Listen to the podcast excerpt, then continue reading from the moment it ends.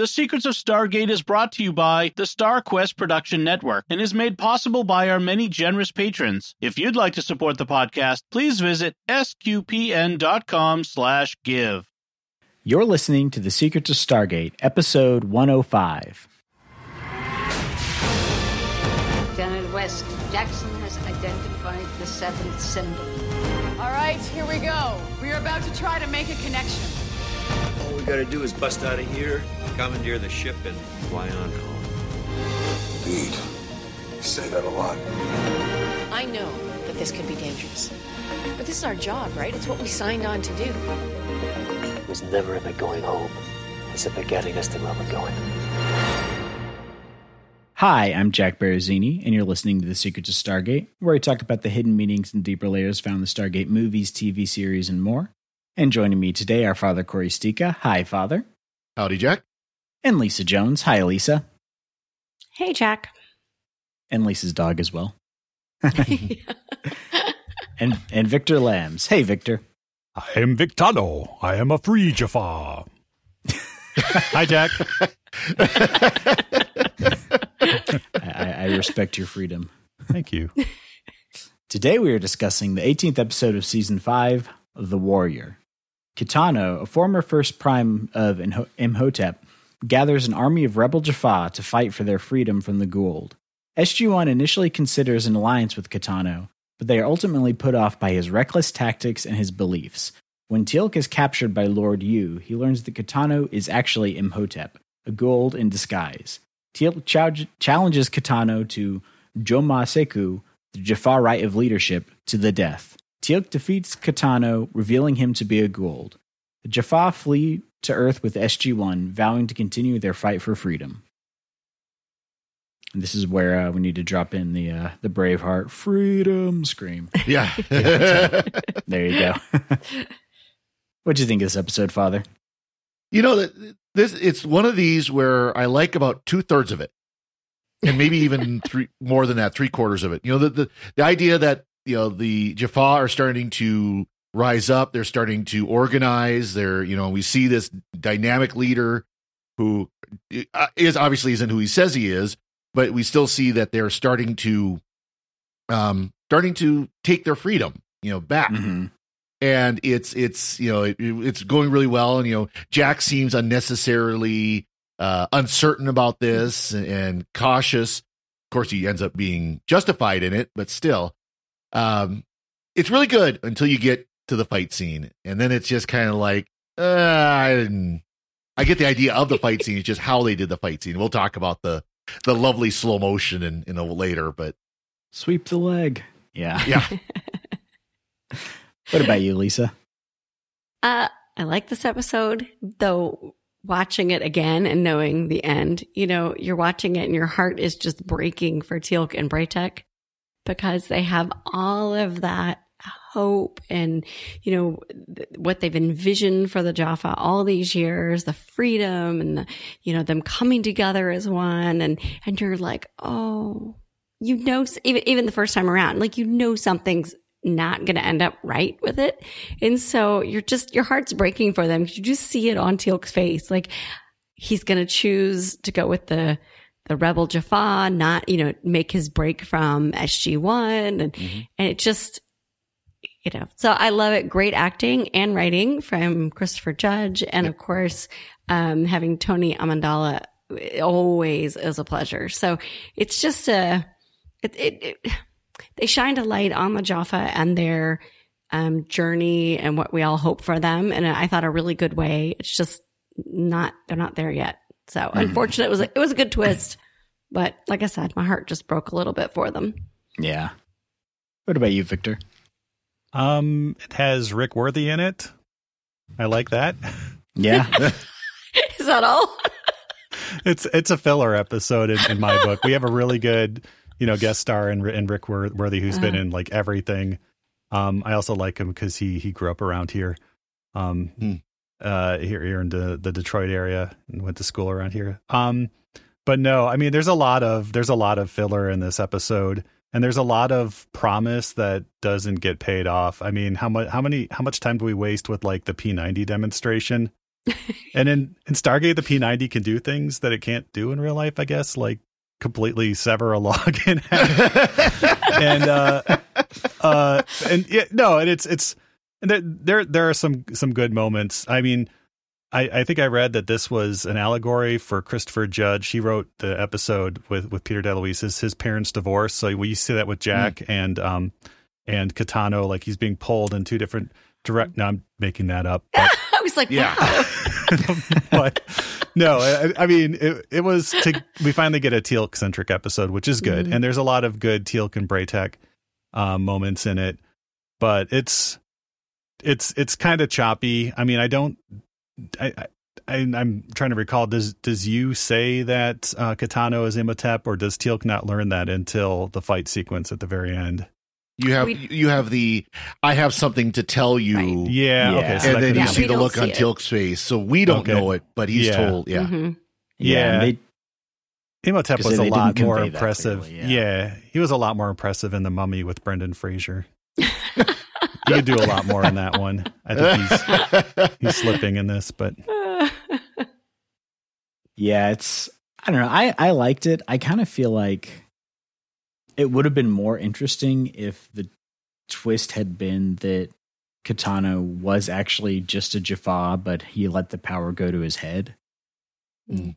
Like, yeah. I feel like that would have been a more interesting thing to explore. But overall, I enjoyed it, and I mean, it works out for Jack in the end with his reticence about K'tano, but I feel like for most of the episode, he's just being kind of a jerk. Like, do you not get why Teal'c would want to join his people and like fight for freedom? Like, he doesn't seem to understand that at all. I get the being suspicious, right? Yeah. It's not everything it's promised to be, but yeah, I thought that Jack was coming across a little rough when... I mean, even Bra'tac saying, these are our ways. And so I guess I kind of felt like, who is Jack to come in there and be like, y'all are all wrong, you know? And it's great to disagree, but you don't have to be rude, especially when Teal'c's supposed to be one of your team and like your best guy and, you know, and you're getting in his face about it. I don't know. I mean, I can see too, though, being able to say, but your ways were influenced by how the Goa'uld want you to fight, how the Goa'uld want you to serve. And maybe you need to learn another way. But again, don't be a jerk about it. You know, literally jumping in the middle of the fight and blocking it, you know, and telling the guy, well, don't do that, you know. Yeah. And there's a moment right before Teal'c goes on his, you know, super secret mission where, you know, Jack is arguing with K'tano and just being a Debbie Downer. And Rick Worthy's face, like he's saying lines, but his face just, he gives like Richard Dean Anderson, like the biggest, like, Jack, please look, you know, it was just, yeah. Just he's being like, yeah, I mean, Jack is just kind of just the you know, every silver lining has a cloud guy in this. Mm-hmm. Yeah. And I didn't feel it could have come across as Jack was just worried for Teal'c, that he felt it was a suicide mission. He was really worried for him, but it didn't really, in my opinion, come across like that. No. Maybe that's what they were going for, but it more came across that he just disagreed with them and was upset, and Teal'c's going to die and y'all suck, and you know, rather than I'm really worried for him. Well, or that it seemed like the way it came across to me was that he was upset that he wasn't getting to be in charge anymore and people were listening to someone else because he's usually in charge of stuff. Sure. Yeah. Well, there's also the idea that Earth was going to try to go into an alliance with them. And Jack was almost opposed to the idea. He had no problem with, you know, like food and medicine and stuff like that going to him, but weapons, well, that's another story. Yeah. And that's not a bad thing, but of course, you know, as we joked when we had the Malazi, as joked when the Malazi episode, it's like, you know, there's no prime directive in Stargate. It's, oh, hey, you're fighting the Goa'uld. Here's some P90s. And this was the episode I was thinking of. Mm-hmm. Yeah. You know, literally, it's like, oh, hey, you're fighting the Goa'uld. Here's some P90s. We barely know you, but let's give you lots of ammo and weapons. It's just nice that this is science fiction and the U.S. government has never just given a bunch of weapons to a random insurgent group before. Yeah. So. Because, of course, the U.S. doesn't involve in the affairs of other nations. No. Yeah. We're not about Jack responded, here. Since when? Yeah. Yeah, I guess there could have been a debate about that. That was kind of a missed opportunity. Another missed opportunity is when they're heading out, you know, Bra'tac says to Jack, it's like, now remember, a lot of these Jaffa you're going to meet, you were fighting against them. You probably killed their like literal brothers and families, or blew up motherships that had all their friends on it. He doesn't say that. And then, so, you know, they have long memories, and Jack's like, well, I don't. And then they go there, and that nothing happens with that. Jack, I think, says, I used to fight you guys, right? And everybody's like, oh yes, you did. And it's that could have been like a good, like, you know, maybe there is like three people who are diehard, you know, K'tano fans who don't want the alliance because, yeah, Jack blew up their families or something. They know who SG-1 is. Yeah. And, yeah. It's a good setup. There's a lot of fluff in the middle. And then it was fun to see you again at the end. Yeah. And kind of all the subterfuge that was going on. He's my, I think he's my, at the moment, he's my favorite Goa'uld. I'm sure that I'll come to like Baal better based on what I've heard, but I like you because he's more conniving than like Apophis. Yeah, and he actually kind of cares about humanity too. I mean, he doesn't just want to like enslave. I mean, he has some interest in his, you know, in his pets or whatever. Yeah, because I mean, he is responsible for advancing humans, you know, technologically when they were, you know, his slaves and stuff. But no, it's yeah, I do like you a lot. And it's like, yeah, I'm telling you this. Oh, by the way, I'm going to completely bomb the planet that you and your friends are on. So good luck, you know. Good luck convincing the Jaffa to leave and get out of there quick. Yeah. It's interesting you gave him a heads up though, right? Yeah. I mean, yeah, I didn't think of that. Like, he goes to the planet, you tells him, and then presumably lets him go because we don't see him escape or anything. No, you said I'm going to let you go. Mm-hmm. Yeah, you said that, you know, before I let you go, there's something I better tell you, you know, that kind of idea. And that's when he finds out it's Imhotep. It's almost like he felt, I don't say felt bad for SG-1, but, you know, kind of hates to see them being swindled by this guy. Yeah. This other Goa'uld, like it wasn't a fair fight or something. Or he just wanted to like break Teal'c's little heart and tell him this guy that he was so enamored with is like, so it's like that moment in every Pixar movie is like, you know, scaring kids doesn't matter. What are you saying, Sully? You know? Yeah. Childhood heroes. Yeah. Turns out to be a monster. Yeah. Water Noose is the bad guy. Oh, sorry. I just ruined Monster Inc. Sorry. That's kind of a if you're 25-year-old movie. You're gonna... If you haven't seen Monsters Inc. by now, you're missing out. And also, sorry. Yeah. Exactly. Yeah. Spoiler limitations passed a long time ago for that one. Yes. Completely lost my train of thought with the Monster Inc. thing. Daniel didn't really have anything to do in this episode. No, like, he took the Teal'c spot of not having anything to do. Yeah, he gave us the back. I like how they asked him for the background on Imhotep rather than the Jaffa that have lived a lot longer and have actual probably knowledge of Goa'ulds. They went to Daniel. Yeah. And that was his contribution. He gets to be the battlefish.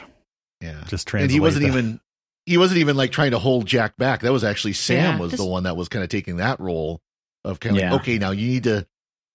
Kind of trust him a bit more. Daniel was just kind of there. Yeah. He was kind of like Randall in Monsters University. Yeah. He's got a couple of big episodes coming up. So we'll forgive him the lack of dialogue here. Speaking of Sam, there was a couple of scenes where literally they just put the camera on her to have her kind of nod her head or shake her head. And then it turned back to Jack.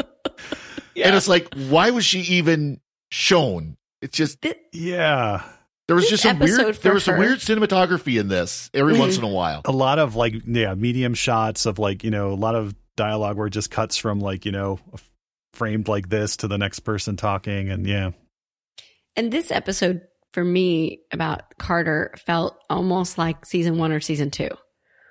Where, I mean, you know, like where Jack has her show off the P90, it's kind of like, I don't know. He could have just done it. You know what I mean? But he's like, Carter, be the little show pony. Yeah. And, you know, I mean, like Vanna White or something. It just struck me as odd, you know, because we've been listening to her and used to her the last couple of seasons fixing all of the scientific problems and this and that. And we went back to first, second season where, oh yeah, she's a warrior too, you know, and well, and so then shoot the gun and show the boys how to do it. Yeah. Well, and she's the one that was sent to dial the gate. Yeah. That's usually Daniel. Weird. Usually it's Daniel go dial the gate. But twice, she's the one that did it. And she gets to identify the very obvious, like, suicide bomber vest that one guy's wearing. It's like, that's a bomb. It's like, thanks. Yeah. We couldn't tell that even before they put the naquadah in it. Yeah. Yeah. Speaking of the cinematography, it was an odd filmed episode. Especially the fight scenes, they do this several times. I think we've already mentioned this, but they have these really slow-mo, like 1980s kung fu movie, or kind of trying to be like The Matrix, maybe, of like jump kicking and flipping, and it just it was odd. It didn't strike me as Matrix, like you said. Kung fu is what it really struck me. The guy comes in for the big killer blow, and it slows down to half speed as he hits, that kind of thing. That was, see, for me, it was very, I don't have a lot of kung fu experience, sorry guys, but it was very Matrix-esque for me, because those fight scenes between Neo and Morpheus were all like that when they were in the dojo and the slowing down and then the kick. And so it just, this was like a couple of years later. Yeah, so that was all the rage was filming like this in the round, filming in the circle. Yeah, because then with bullet time, you had actual still cameras in a, like as you mentioned, in a circle around the action. And so when they would throw a punch, like the cameras would fire off, at the frame rate of the. This was actually just done with a film camera, doing slow motion, but it was impressive slow motion. What was less impressive was, in doing the slow motion, you get a really good look at the stunt actors' faces, and they don't look anything like Rick Worthy or Christopher Judge. I probably wasn't even. I didn't notice. I didn't notice it. I don't like that kind of fighting scene, so that's usually when I look away. Yeah. Oh, I love a good kung fu movie. Yeah. We can't blame, older TV shows. Like if you watch older Star Trek or Doctor Who or whatever, because the TV quality was so poor, relatively speaking, to what we have today, that they could get away with that. Yeah. Because you wouldn't see them clear enough to know that they were different.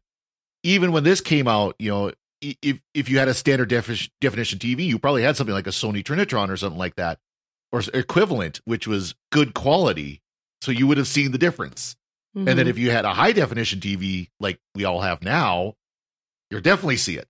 Mm-hmm. So they really couldn't get away with it as much then as they did way back in like the 80s and before. Yeah, and it's interesting if you look at a lot of the old props from older TV shows, they look like absolute garbage. Like I've looked at some high quality images of like the tricorders from Star Trek Voyager. And they're just like slapped together with glue, and they have like sprue hanging off the edges of them. And I learned recently that apparently on the Next Generation, they would tape pieces of black construction paper to the back panels to get rid of the glare on the bridge. And you can see it clearly in the high definition version. So it's. Was that funny. The Red Letter Media video? Yes. Yeah. Yep. Yeah. It's everywhere once you start looking for it, and also because it was the way they framed the shots, they filmed outside of what the 4:3 TV broadcast safe zone would be, and so there's like light rigs and just reflectors and diffusers just visible in the shot. There was a an edit of the Star Trek motion picture, the original movie, the first movie. And there's a scene where, was it Spock leaving the Enterprise through the airlock? And you can see that it's just the wall of the ship. And then you can see all the scaffolding behind it. Oh. Because it was a bad edit that they never, they didn't cut right. Of course, that eventually got fixed, but, in later edits, and we won't talk about Star Trek Insurrection, about how they couldn't afford to do the CG, and so it just blew. You look out the windows of the final fight, and it just blew. Mm-hmm. Yeah, but back to Stargate. Peter DeLuise is in this episode. Yes. Yeah, Peter DeLuise directed this, which is kind of discouraging. So I don't know if his name is on there as the director, and maybe he let Christopher Judge guest direct or something, or I don't know, but we do get to hear his voice. He's not a big fan of K'tano. Oh no. Yeah, he's the guy who screams like off camera, like an army needs weapons, an army needs food, and it sounds so much like Peter DeLuise that like yeah. It's this almost felt like it kind of reminded me of Spartacus in some parts. Yeah, it's like the angry like crowd of warriors and stuff. But I do hope that they continue with that thread. And I kind of feel like it would have been interesting to see K'tano survive for longer. And I feel like that's something you'd get in a more serialized show. But it would have been interesting to see if Imhotep Imhotep Incognito. I guess that works. Yeah, had survived longer and like gotten more deep into the system with all of them. Undercover Goa'uld, they could make a funny like sketch comedy parody about. Yeah, so that Undercover Boss. Yes, it's Undercover Boss Goa'uld edition. Yeah, but I am totally not your god that you must bow down to. And yeah, Tony Amendola is Bra'tac, and this is excellent. You can really feel that he believes that this is what he's been waiting, 130 years for. Mm-hmm. And it. And we do see the free Jaffa. This isn't, the last of them by any stretch of the imagination. So it is an important step. I mean, this is a plot episode, an overarching plot episode, but it's probably one of the better ones. It's not as dry as some have been. Mm-hmm. Now, of course, we get Rak'nor. We get from Apophis and Heror. Yeah. And we see him again. He's a big part of this going forward. He vouches for SG-1 here. Mm-hmm. Yep. So. And I was just thinking... I guess Imhotep's long-term plan was just don't ever take his shirt off in front of anyone. Well, yeah, it's apparently, yeah. It's what was his plan? Was his plan? I'm going to raise an army, and that'll be my new like Jaffa army, or was it? I want to get all the Jaffa together in one place and kill them. I was thinking the latter. Yeah. See, I was thinking that's why he was trying to get the big ship. Was once he got that. Then it's like, oh, ha, ha, ha, I'm really your god. And but he's still collecting free Jaffa, and he doesn't have that many there. I mean, he would want to wait several years until he had like several thousand. I don't know. It was just his plan wasn't very well. They said he was a Goa'uld from a backwater, like a nobody Goa'uld from a backwater planet, right? I kind of thought that my understanding was that you was in on it too, and he and you were working together, and then you double crossed him and was like, all right, now you're all on that planet. I'm going to kill the Goa'uld, and I'm also going to kill you. Not you. Yeah. Maybe, yeah.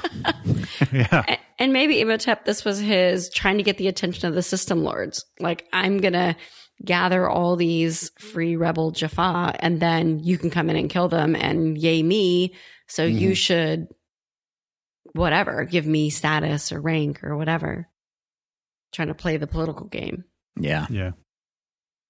I did really like K'tano, Rick Worthy's like line delivery of his speech. It obviously been watching, civil rights leaders, and this is still like many years before Barack Obama came on the scene, but I'm not saying Barack Obama got his method of delivery from this episode, but it's definitely possible. Proof that Barack Obama was Imhotep? No. Or at least a Stargate fan. He was a Stargate fan, yeah. Yeah. And I do like, though, like how he, like the very first words you hear in the episode is like, I'm K'tano, I'm a free Jaffa. And I just wish that like every TV show, when a new character came on, they would just say their name and what they are, like they used to do, like in old theater, Name, rank, and serial number. No, it's like, hello, I'm Joe the merchant, and I am in this village to do this, and my motivation is this, like they used to do in the old plays, and that would make watching TV a lot more enjoyable for me. Yeah, kind of like the radio drama. Oh, here comes Joe. He's the hardware guy. How's it going at the hardware store, Joe? Yeah. Just need like a playbook that has like just the characters listed in the beginning. I like it when novels do that. Some novels will do that, and it's really nice to have, especially if there's a lot of characters. Yep. Yeah. Old Nintendo manuals too would have all the characters like in the back, like all the bosses and like side characters, like the Metal Gear games and stuff. You'd see them all listed. Oh, that's what IMDb pictures is for. Yeah. Or the wiki. Exactly. Yeah. You know, I had to look it up because K'tano, I kept watching this going, gosh, he is so familiar. And I could not put my finger on it until I looked him up. And then Simon on Battlestar Galactica. Yeah. Yep. I could not for the life of me figure that out today. He also played like the first vampire or the vampire prime in Supernatural. And he wasn't in a lot of episodes, but even when, you know, the hunters think that they've captured him and he's like chained to a chair with like warding, and he's in the chair that he's chained to is inside of a cell, which is inside of another cell. And all they're doing is talking, and he's still like terrifying in that row. You're like, roll, you're like, oh no, this is going to go badly for everybody here.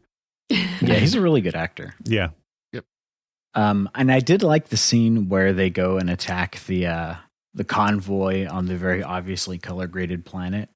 Like where he goes at, where he stands up. Yep. Yeah. If you're watching the video, it's Victor is on this color graded planet. It's very orange here today.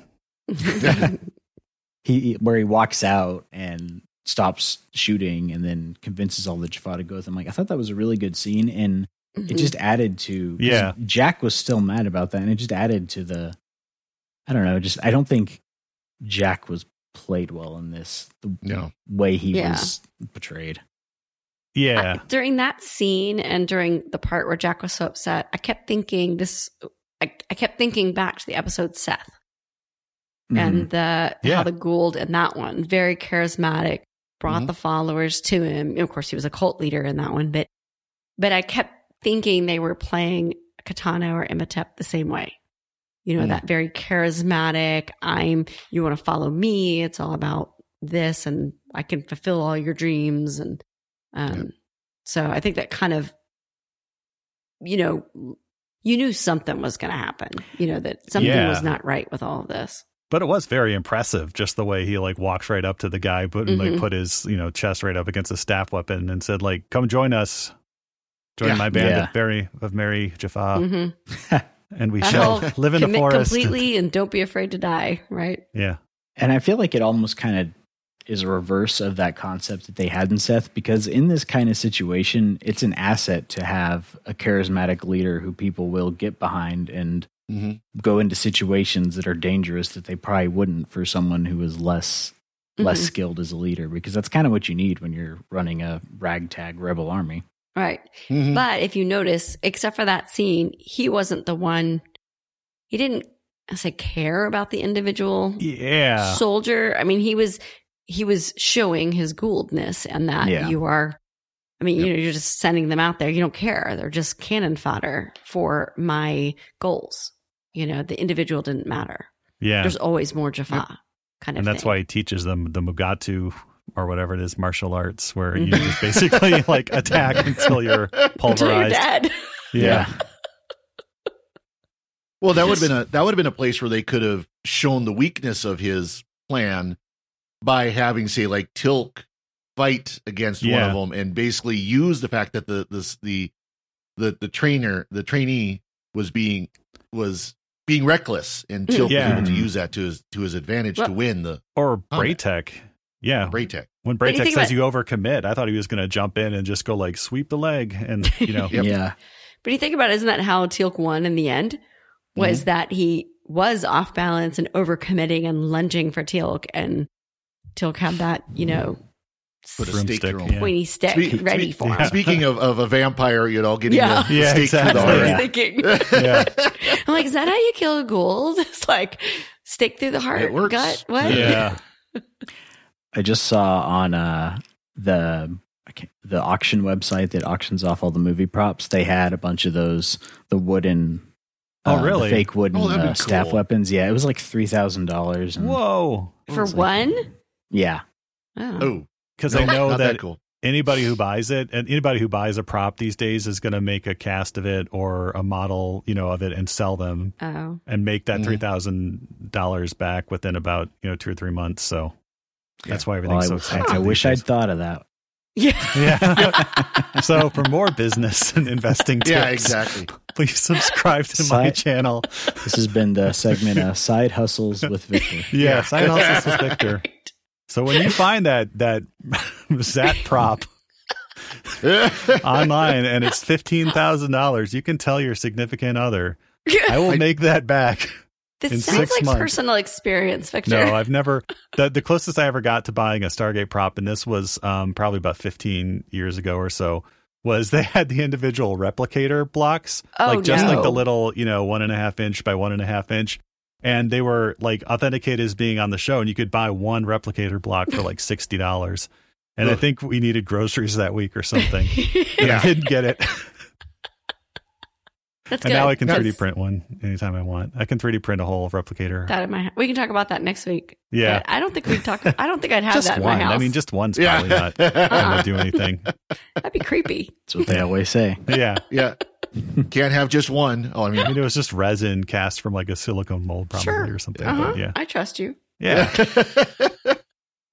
Now, one thing I did like about this episode, getting back to the actual episode, is the Jaffa were, we got real weapons, the staff weapons and the Zaps. Right.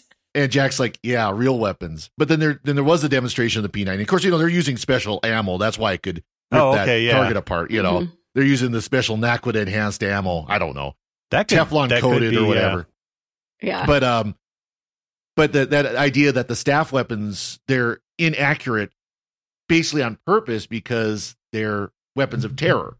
Mm-hmm. They're meant more to frighten you than they are to kill. Whereas, firearms like the P90 is meant to be much more accurate and at least, wound seriously, if not kill. Even just the firing rate of a staff weapon, it's like one bolt every 5 or 10 seconds. Like I'd rather have a machine gun. And it's not like, I mean, the way the staff weapon, it's slower than a bullet too. It looks like too. So not that you could just jump out of the way unless kung fu right from the Matrix or something. But from their perspective, I've got to agree that you'd rather have something you didn't have to then barter for ammo. Yeah, yeah. Plus, you can use the power cell to run what they do in that episode. Did they run the Stargate with it, or their little thing that they needed to save Jack or something? Yeah, there was something where they pulled the power cell out of it. I just don't remember what it was. And do they have to charge those every so often, or can you put it on your wireless charger next to your iPhone and it's good to go? Good question. They got mini naquadah generators, so they're fine. Yeah, yeah. Another thing I did like was that you had kind of a wide variety of Jaffa represented. They weren't all like the Egypt Jaffa. You had some of the Celtic monk Jaffas there. In skirt. Yeah. And the guys in robes and stuff from probably the demon's planet or something. And you had women Jaffa. Yeah. Yep. So the female. Yeah. They didn't fight or talk, but they were there. Women can't use weapons. I guess that's what it bothered me was Carter demonstrating the P90 reminded me too much of Emancipation or one of those hey, you woman, go show them you can fight. Yay. Yeah. I don't know. I thought it was cool to see her destroy that log. Yeah. And that was not 60 yards away, but whatever. Yeah. Well, I did like they had the one guy looked like the football linebacker. It's hey, you swing this. Yeah. Yeah. I'll be tossing the cabers now. I was watching to see if that was Peter DeLuise. I could see him being the guy that's in the skirt swinging the log, Yeah, it's I don't know. It was a good episode. I enjoyed it. I kind of wish we'd see more of K'tano, but yeah, me too. Yeah. Well, and this is the first of, I think, 3 episodes that Christopher Judge wrote, or at least got credit for writing, whether he wrote the whole thing or coordinated with somebody. But he was the one who wrote the story, so whether or not that's meant he came up with the idea and kind of the outline of it, and then Peter DeLuise actually wrote the script, or because then he wrote the teleplay, right? Because I think the person who comes up with the actual idea gets credit also. So yeah. Yeah, and I did read production-wise that they were, they were actually finishing the back half of production on this when 9/11 happened and working on the next episode as well. So it's always interesting to think about that sort of thing. Like the very famous example of that is Dana Carvey's Master of Disguise, where they were filming the turtle club scene where he's dressed up in this turtle outfit and he's like, am I not turtly enough for the turtle club? And I think they were filming that like as 9/11 was happening and they were getting the news on that day. And Dana Carvey since like confirmed that. And so that was the urban legend that is now confirmed. Yeah. Oh, wow. Yeah. It's a horrible movie, but I think that's why people like it. Just because of the association or the... No, just because it's such a bad movie. Oh. Yeah. Like, if you haven't... I saw it in the theater. One of those B-movies. Yeah. I was just thinking that Christopher Judge writing Teal'c-centric episodes, I find it very interesting what he envisioned for the character, because this episode is a Teal'c episode and it does move the character along. And so I just find it interesting that the actor, you know, really thought about where he wanted the character to go in this. Yep. So, and the Free Jaffa, it's a great idea, and we're going to see more of it. And I like that they're exploring it rather than just always the Goa'uld or the Tok'ra. Yeah, he definitely seems to have a better grasp of Teal'c's character than Patrick Stewart did of Picard. So. Yeah. And I would like to see Patrick Stewart run like Christopher Judge did after he comes out of the the gate, and he just like he's like and then thanks for the update. Yeah, no, I mean that's I think like something that sticks in my mind about this episode is just Christopher Judge like running and yelling, "Deceiver, you are being deceived. Mm-hmm.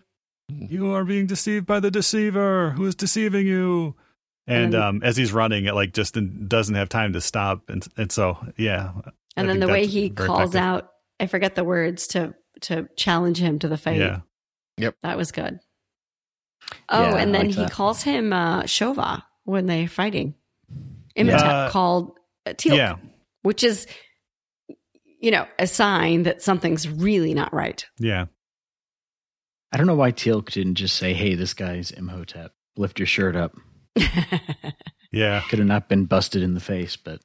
He's got the Jaffa honor, I guess. Yeah. Yep. Like, mission was a success. The one thing I want to do is zerbert your belly. So let's lift it up. I think you owe me that much. Oh, look.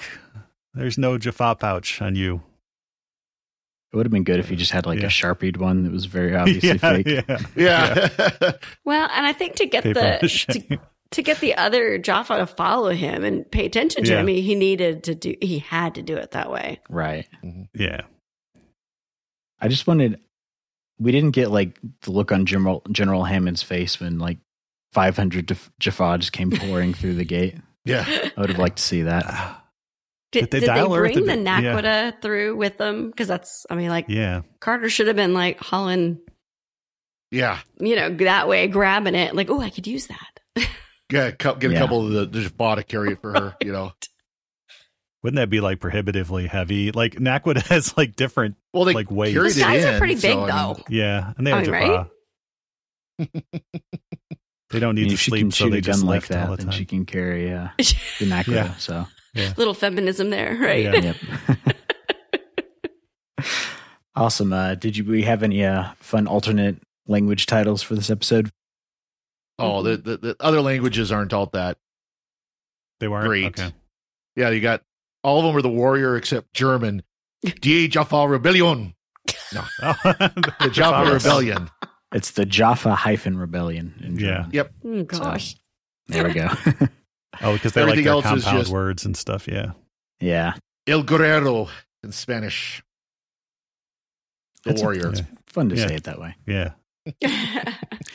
Awesome. We do have some feedback on YouTube for our episode on 48 Hours. Nice. Hammond, so General Hammond himself, I'm assuming, says, sure. Thanks for another fun episode, guys, from someone who found McKay annoying. He was, I can see that. I like him, though.